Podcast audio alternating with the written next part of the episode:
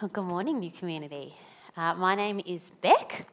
Uh, I am married to Matt, and I'm a primary school teacher. I work part time uh, as a primary school teacher. Matt works full time as a physio in a hospital, and we have four. They should be coming up here. We have four young children. This photo was taken about six months ago, but um, Jonah's just started school this year. Arietta's in three year old kinder, and our twins, Louis and Nia, they are now 16 months old. Uh, and as you can imagine, when I go anywhere with a trolley that looks like this, people literally stop me in my tracks to tell me how I have my hands full. and it's true, I do. And perhaps Troy has a good sense of humour but today he's asked me to come and talk to you about how to breathe. uh, and this isn't an, an, area of expertise for me. In fact, Migdalia, thank you for that demonstration because that is the most accurate description of how I have been living my life for about three years now.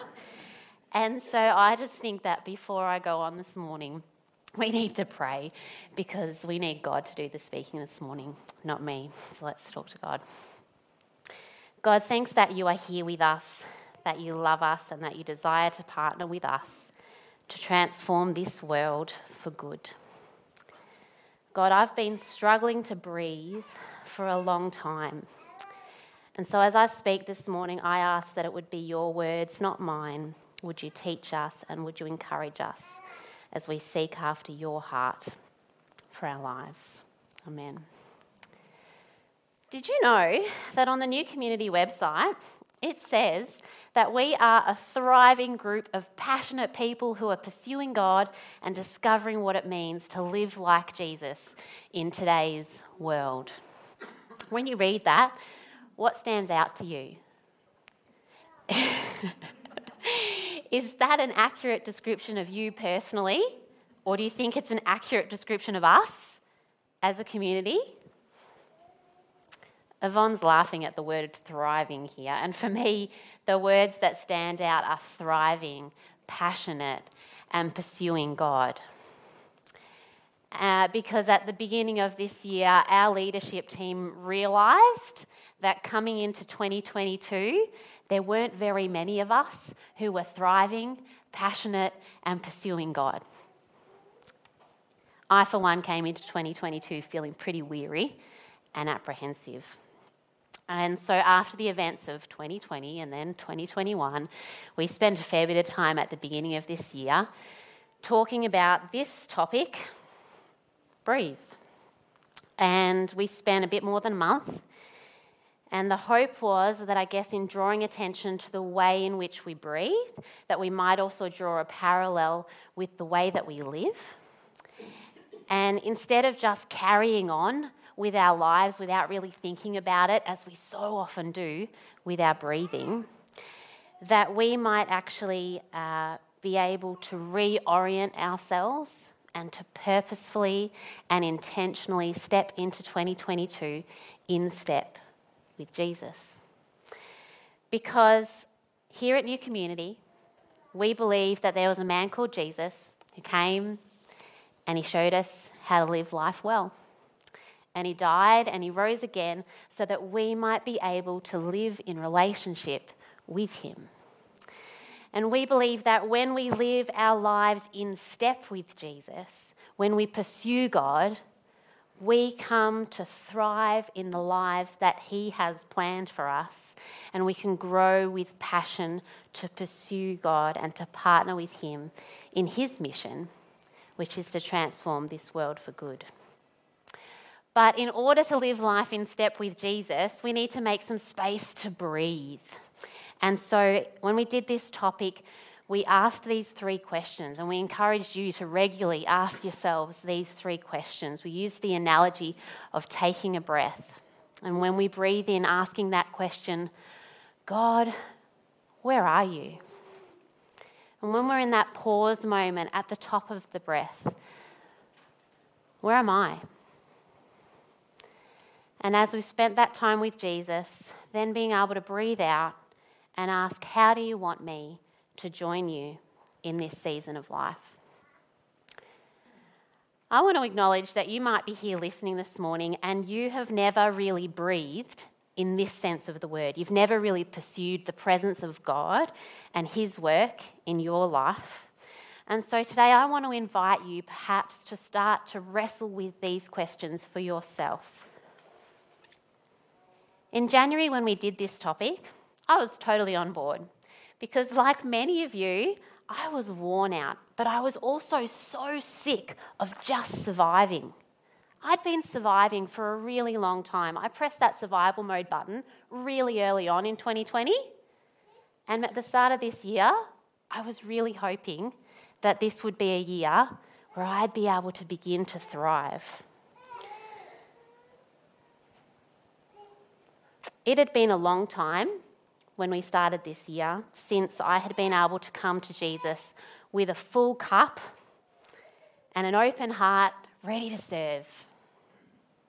But with the easing of restrictions and the absence of lockdowns at the beginning of this year, I was filled with a little bit of hope. After 2021, there was maybe a little bit less hope than I had at the end of 2020, but I feel, was filled with a little bit of hope at the beginning of this year that I might be a bit more empowered this year and I would be able to breathe again. And then 2022 happened. oh my goodness. We've had floods, we have had construction companies collapse, financial ruin for so many people. This picture here is an accurate depiction of how much I get for $200 at the grocery, the supermarket at the moment. The cost of living is hurting.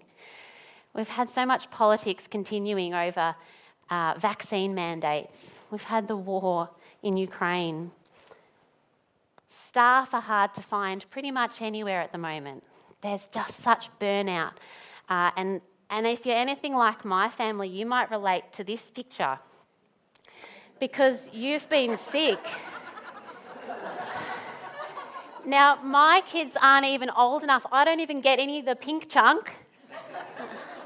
I only get dirty laundry and mostly the plague that comes home from daycare. We have been sick for about six months. Look, there have been a couple of days there at a time where I haven't dispensed Panadol to one of the four children, but I reckon probably maximum's been five days. It's just been relentless. And just when we think we've gotten through one illness, someone comes down with something else. In fact, I've had an extra amount of time to prepare for this talk this morning because I got hand, foot, and mouth. and so now we're halfway through 2022, and things potentially aren't going quite as well as what we'd hoped. And I'm here to ask you again this morning how are you going at taking time out in your life to breathe, to pursue God? How are you going following Jesus? If we're going to talk about following Jesus this morning, I thought we might open our Bibles to Luke chapter 9 uh, verse 57 to 62. If you've got your app there on your phone or your Bible, feel free to look it up, Luke chapter 9. Uh, in Luke, we find that Jesus is on a journey to Jerusalem. Uh, and the story that we read today comes with a sense of urgency because Jesus knows that when he does arrive in Jerusalem, he's going to be rejected by his people and killed by the Romans. But he still goes. And as he travels on his way to Jerusalem, Jerusalem, he spells out for his disciples and for his any would-be disciples and for us as well exactly what following him looks like. And wherever he goes, he gives people the opportunity to join him. So let's have a read in verse 57 to 58 of chapter 9. As they were walking along a road, a man said to him, I will follow you wherever you go. To which Jesus replied, Foxes have dens and birds have nests, but the Son of Man has no place to lay his head. So here we meet a man who I think really wanted to be a constant follower of Jesus. And while this man was really eager, Jesus' answer comes as a bit of a warning. He draws attention to the fact that his chosen style of life was a travelling one, one of homelessness and insecurity. Jesus could see that this man's intentions were not altogether honourable. You see, the man could see the crowds and the miracles and all the enthusiasm, and it seemed so good to be closely associated with the one who is in the centre of all the action. And so he wanted to follow Jesus, but he didn't realise what that might entail long term. And so Jesus is living in such a way that he has to trust God for all of his daily needs his food, his shelter, his clothes. And so he wants this man to realize that following him is not always going to be easy, and that permanent discipleship actually implies struggle. And so, in essence, Jesus says, following me isn't going to be easy. You're going to have to trust God. And then the story goes on. In verse 59, Jesus actually says to another man, Follow me. But the man replied, Lord, first let me go and bury my father. To which Jesus says to him, Let the dead bury their own dead, but you go and proclaim the kingdom of God. This second man, he doesn't actually offer to follow Jesus. Jesus invites him. It's thought that the man had been in the audience that was sort of following Jesus around for some time, that he was pretty enthusiastic about Jesus. He spoke really favourably about him, and he probably did want to be in that inner circle of people who were really committed and following Jesus. But he just wasn't quite ready yet.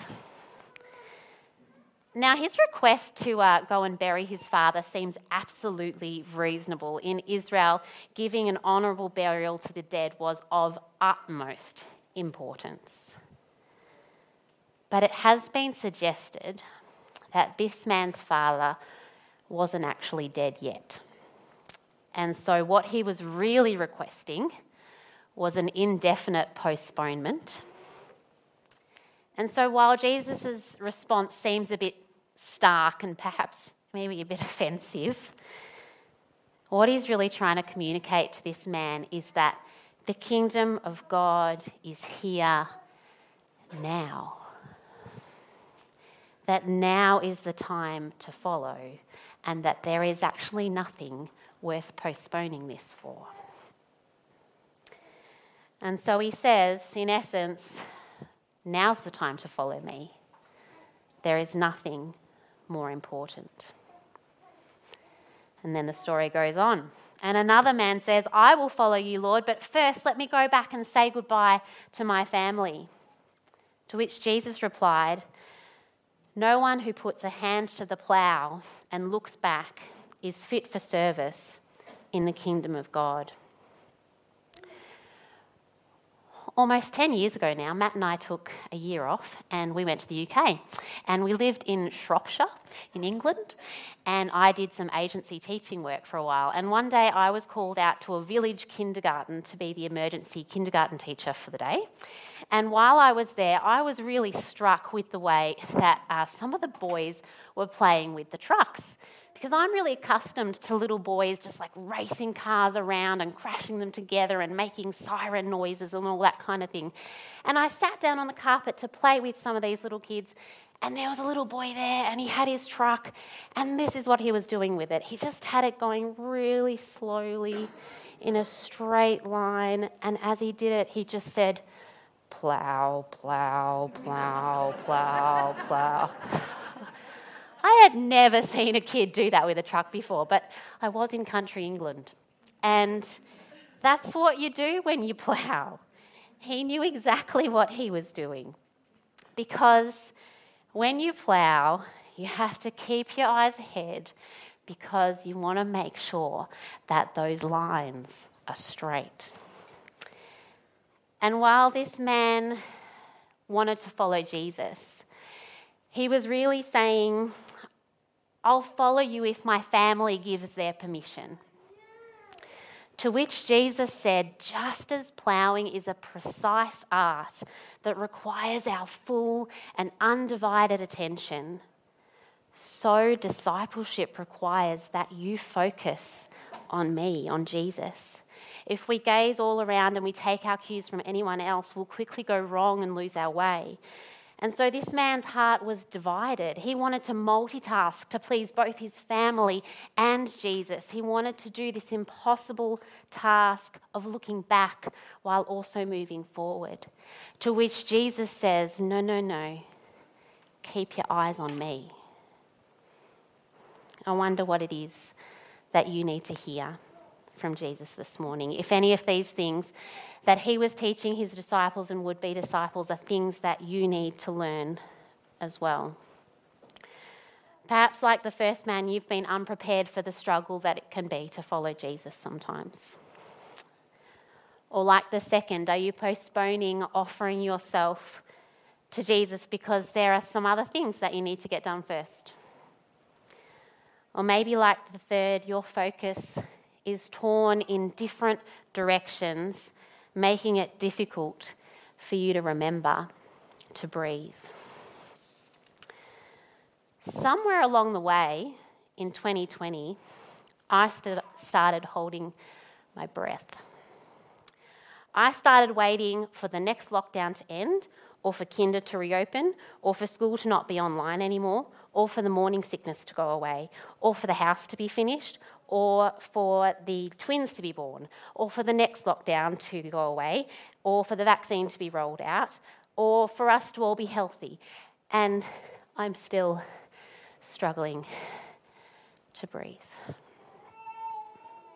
I've been trying so hard to make life a little easier, to create a little bit of breathing space before offering myself to Jesus because for a long time now I have not had an open heart and a full cup. I have been tired and I have found it hard to engage with God. At the beginning of June this year, I spent a couple of nights in hospital with our um, little boy Louis, and this came after a really long string of different illnesses in our family, and um, by this stage, I had no sick leave accrued at work, and you have to apply for leave online at my school. And so every time I went to apply for leave, it would just bounce back at me with this error that I needed to contact HR. And I just felt like it was bouncing back at me with this big failure sign. And I returned home from the hospital with Louis only to find that Nia was completely miserable with bilateral ear infections, and there was just no room to breathe. And so the day after we got home from hospital, I was feeling pretty defeated and overwhelmed. And Matt sent me to go out for a walk by myself. No pram, no scooters, no bikes, just me. And as I walked, I talked to God. So I just felt like I was failing in so many areas of life. I couldn't manage to keep the kids well. I was missing more days at work than I'd like to. My interactions with God had been so limited, and it had just been too long since I had had the capacity to care for anybody outside of my own household. And even though I was working so hard, the story that I'd been telling myself was that things should be easier by now, and I should be doing better than I am doing right now. And so I felt like nothing that I was doing was enough. And you can see very quickly from that train of thought, I spiraled into these feelings that I wasn't enough. And as I walked, Jesus whispered to me, But my grace is enough for you. Told you I was going to cry. I told you it was okay. Okay. so I came home and I looked it up. And it's in 2 Corinthians 12, and it's Paul who's talking, and he talks about this thorn in his flesh or this handicap. Talks about it as a handicap in the message. Um, there's so much speculation about what this thorn in his flesh might have been. We don't, we don't know what it was. Maybe it was a recurrent um, disease, or um, maybe it was just referring to the constant persecution and suffering that um, Paul experienced. But whatever it was for Paul, it made his life hard. And so he says in 2 Corinthians, I've received such wonderful revelations from God, so to keep me from becoming proud, I was given a thorn in my flesh, a messenger from Satan to torment me and to keep me from becoming proud.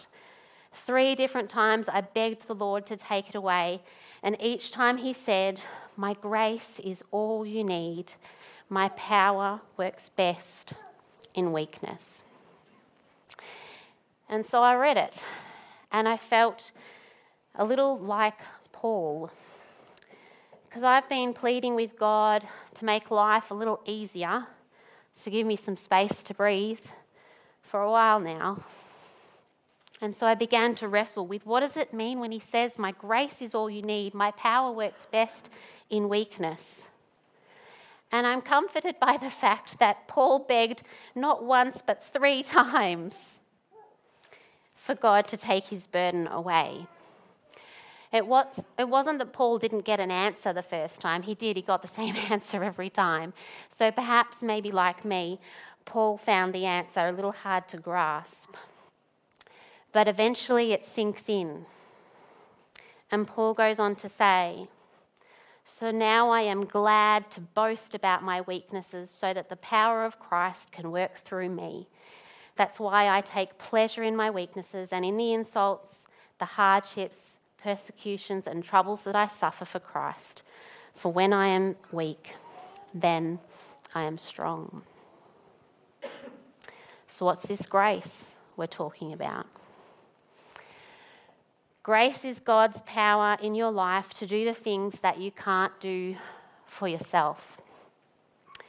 Perhaps, like that first be, uh, would be follower of Jesus in our story today, I have been unprepared for the struggle that it has been to follow Jesus this last couple of years because I have not been used to depending on the grace of God. I have spent most of my life with a great capacity for doing. And so it's been a very humbling transition to go from being the one who's looking out for other people to being the one who needs the help. But Paul says it's okay to be weak, to need help. In fact, I rejoice in weakness because it's when I'm weak that I get to experience the power of God in my life. But still, what does that, what does that really look like? When Louis and Nia were just five weeks old, uh, our house extensions, of course, we extended the house when we found out it was twins. Our house extensions were nearly complete. And uh, on the day that we were set to move back home, I woke up with that terrible pain and an urgency to feed the babies. Many of you mothers out there will be able to relate to that feeling. Well, long story short, for the next month, I was uh, in and out of hospital for days at a time, receiving uh, the medication and the help that I needed to get better. And Matt was at home with all of the kids, including our two newborn babies. And I remember at one appointment with a doctor, when he realised that there was not one but two babies in my pram, he looked at me with concern and he said, Have you got some support at home. And by the grace of God, I could say, Yes, I do. We are part of a great church community who are helping by bringing us meals, by looking after our big kids, by helping my husband feed the babies overnight, doing our washing. To which he replied, Where is this church? I want to go there. And whilst I was grappling with a whole lot of emotions at the time and I couldn't really see it, the doctor could see very clearly the grace of God at work in my life in the very practical acts of love and kindness, of people stepping in to do the things that I could not do for myself. And so maybe, like me, you need a mindset shift Instead of waiting for things to improve before you can begin to breathe again, You need to learn how to breathe when life's a struggle. It's taken me a while, but I am in the process of learning how to come to Jesus with an empty cup and with arms full of children and say, Here I am. I'm wiped, but I'm breathing. Can you join me today? In his commentary on Luke, Darrell Bock says a major obstacle to pursuing God's call is to think that we need to get security in other areas of our lives before we can be freed up to serve as He wishes. And in the process, we short circuit what God calls us to do when we get distracted with personal security issues. Sometimes we can be most effective when God has us in a place where our reliance on Him is a necessity and is obvious to all around us. The spiritual life, as Jesus sees it, is not a life of comfort, but of risk, exposure, weakness, and vulnerability. He wants us to venture out in waters where the course has not been charted out clearly, simply relying on Him to give us the opportunity to do what we have been created to do. Without trust, it's impossible to please God or serve Him effectively. But the call of God will never take us to a place where the grace of God cannot sustain us. And so, before we finish up, I just want to talk a little bit about question three about how do you want me to join you in this season of life. When I first came to New Community as a 17 year old, I heard Troy talk about the kingdom of God in a way that I had never heard before. And for me, it revolutionized my faith. The phrase partnering with God to transform this world for good gave my whole pursuit of following Jesus, it just made it make so much more sense. It gave my life meaning and purpose, and I was inspired. And that's what that third question's there for. It's there to inspire us. Don't make the same mistake that I have made by becoming burdened and overwhelmed by question three. Our desire here at New Community, as we talk about taking time to breathe, is that we can encourage you to pursue God in your own life. And can I encourage you, as I am learning to, to open your eyes to what's right in front of you? Because this isn't meant to be overly complicated. God simply wants to be a part of the people and the places where you spend your time each day. Jesus tells us that following him is not going to be easy, but now is the time to follow him. Whether your cup is full and you're ready to serve, or whether you are feeling burdened and depleted, now is the time because God's grace is always enough when our eyes are on Him. And so, as we sing this last song, can I encourage you to breathe deeply, to take a moment to pursue the presence of God because He is good and His grace is enough.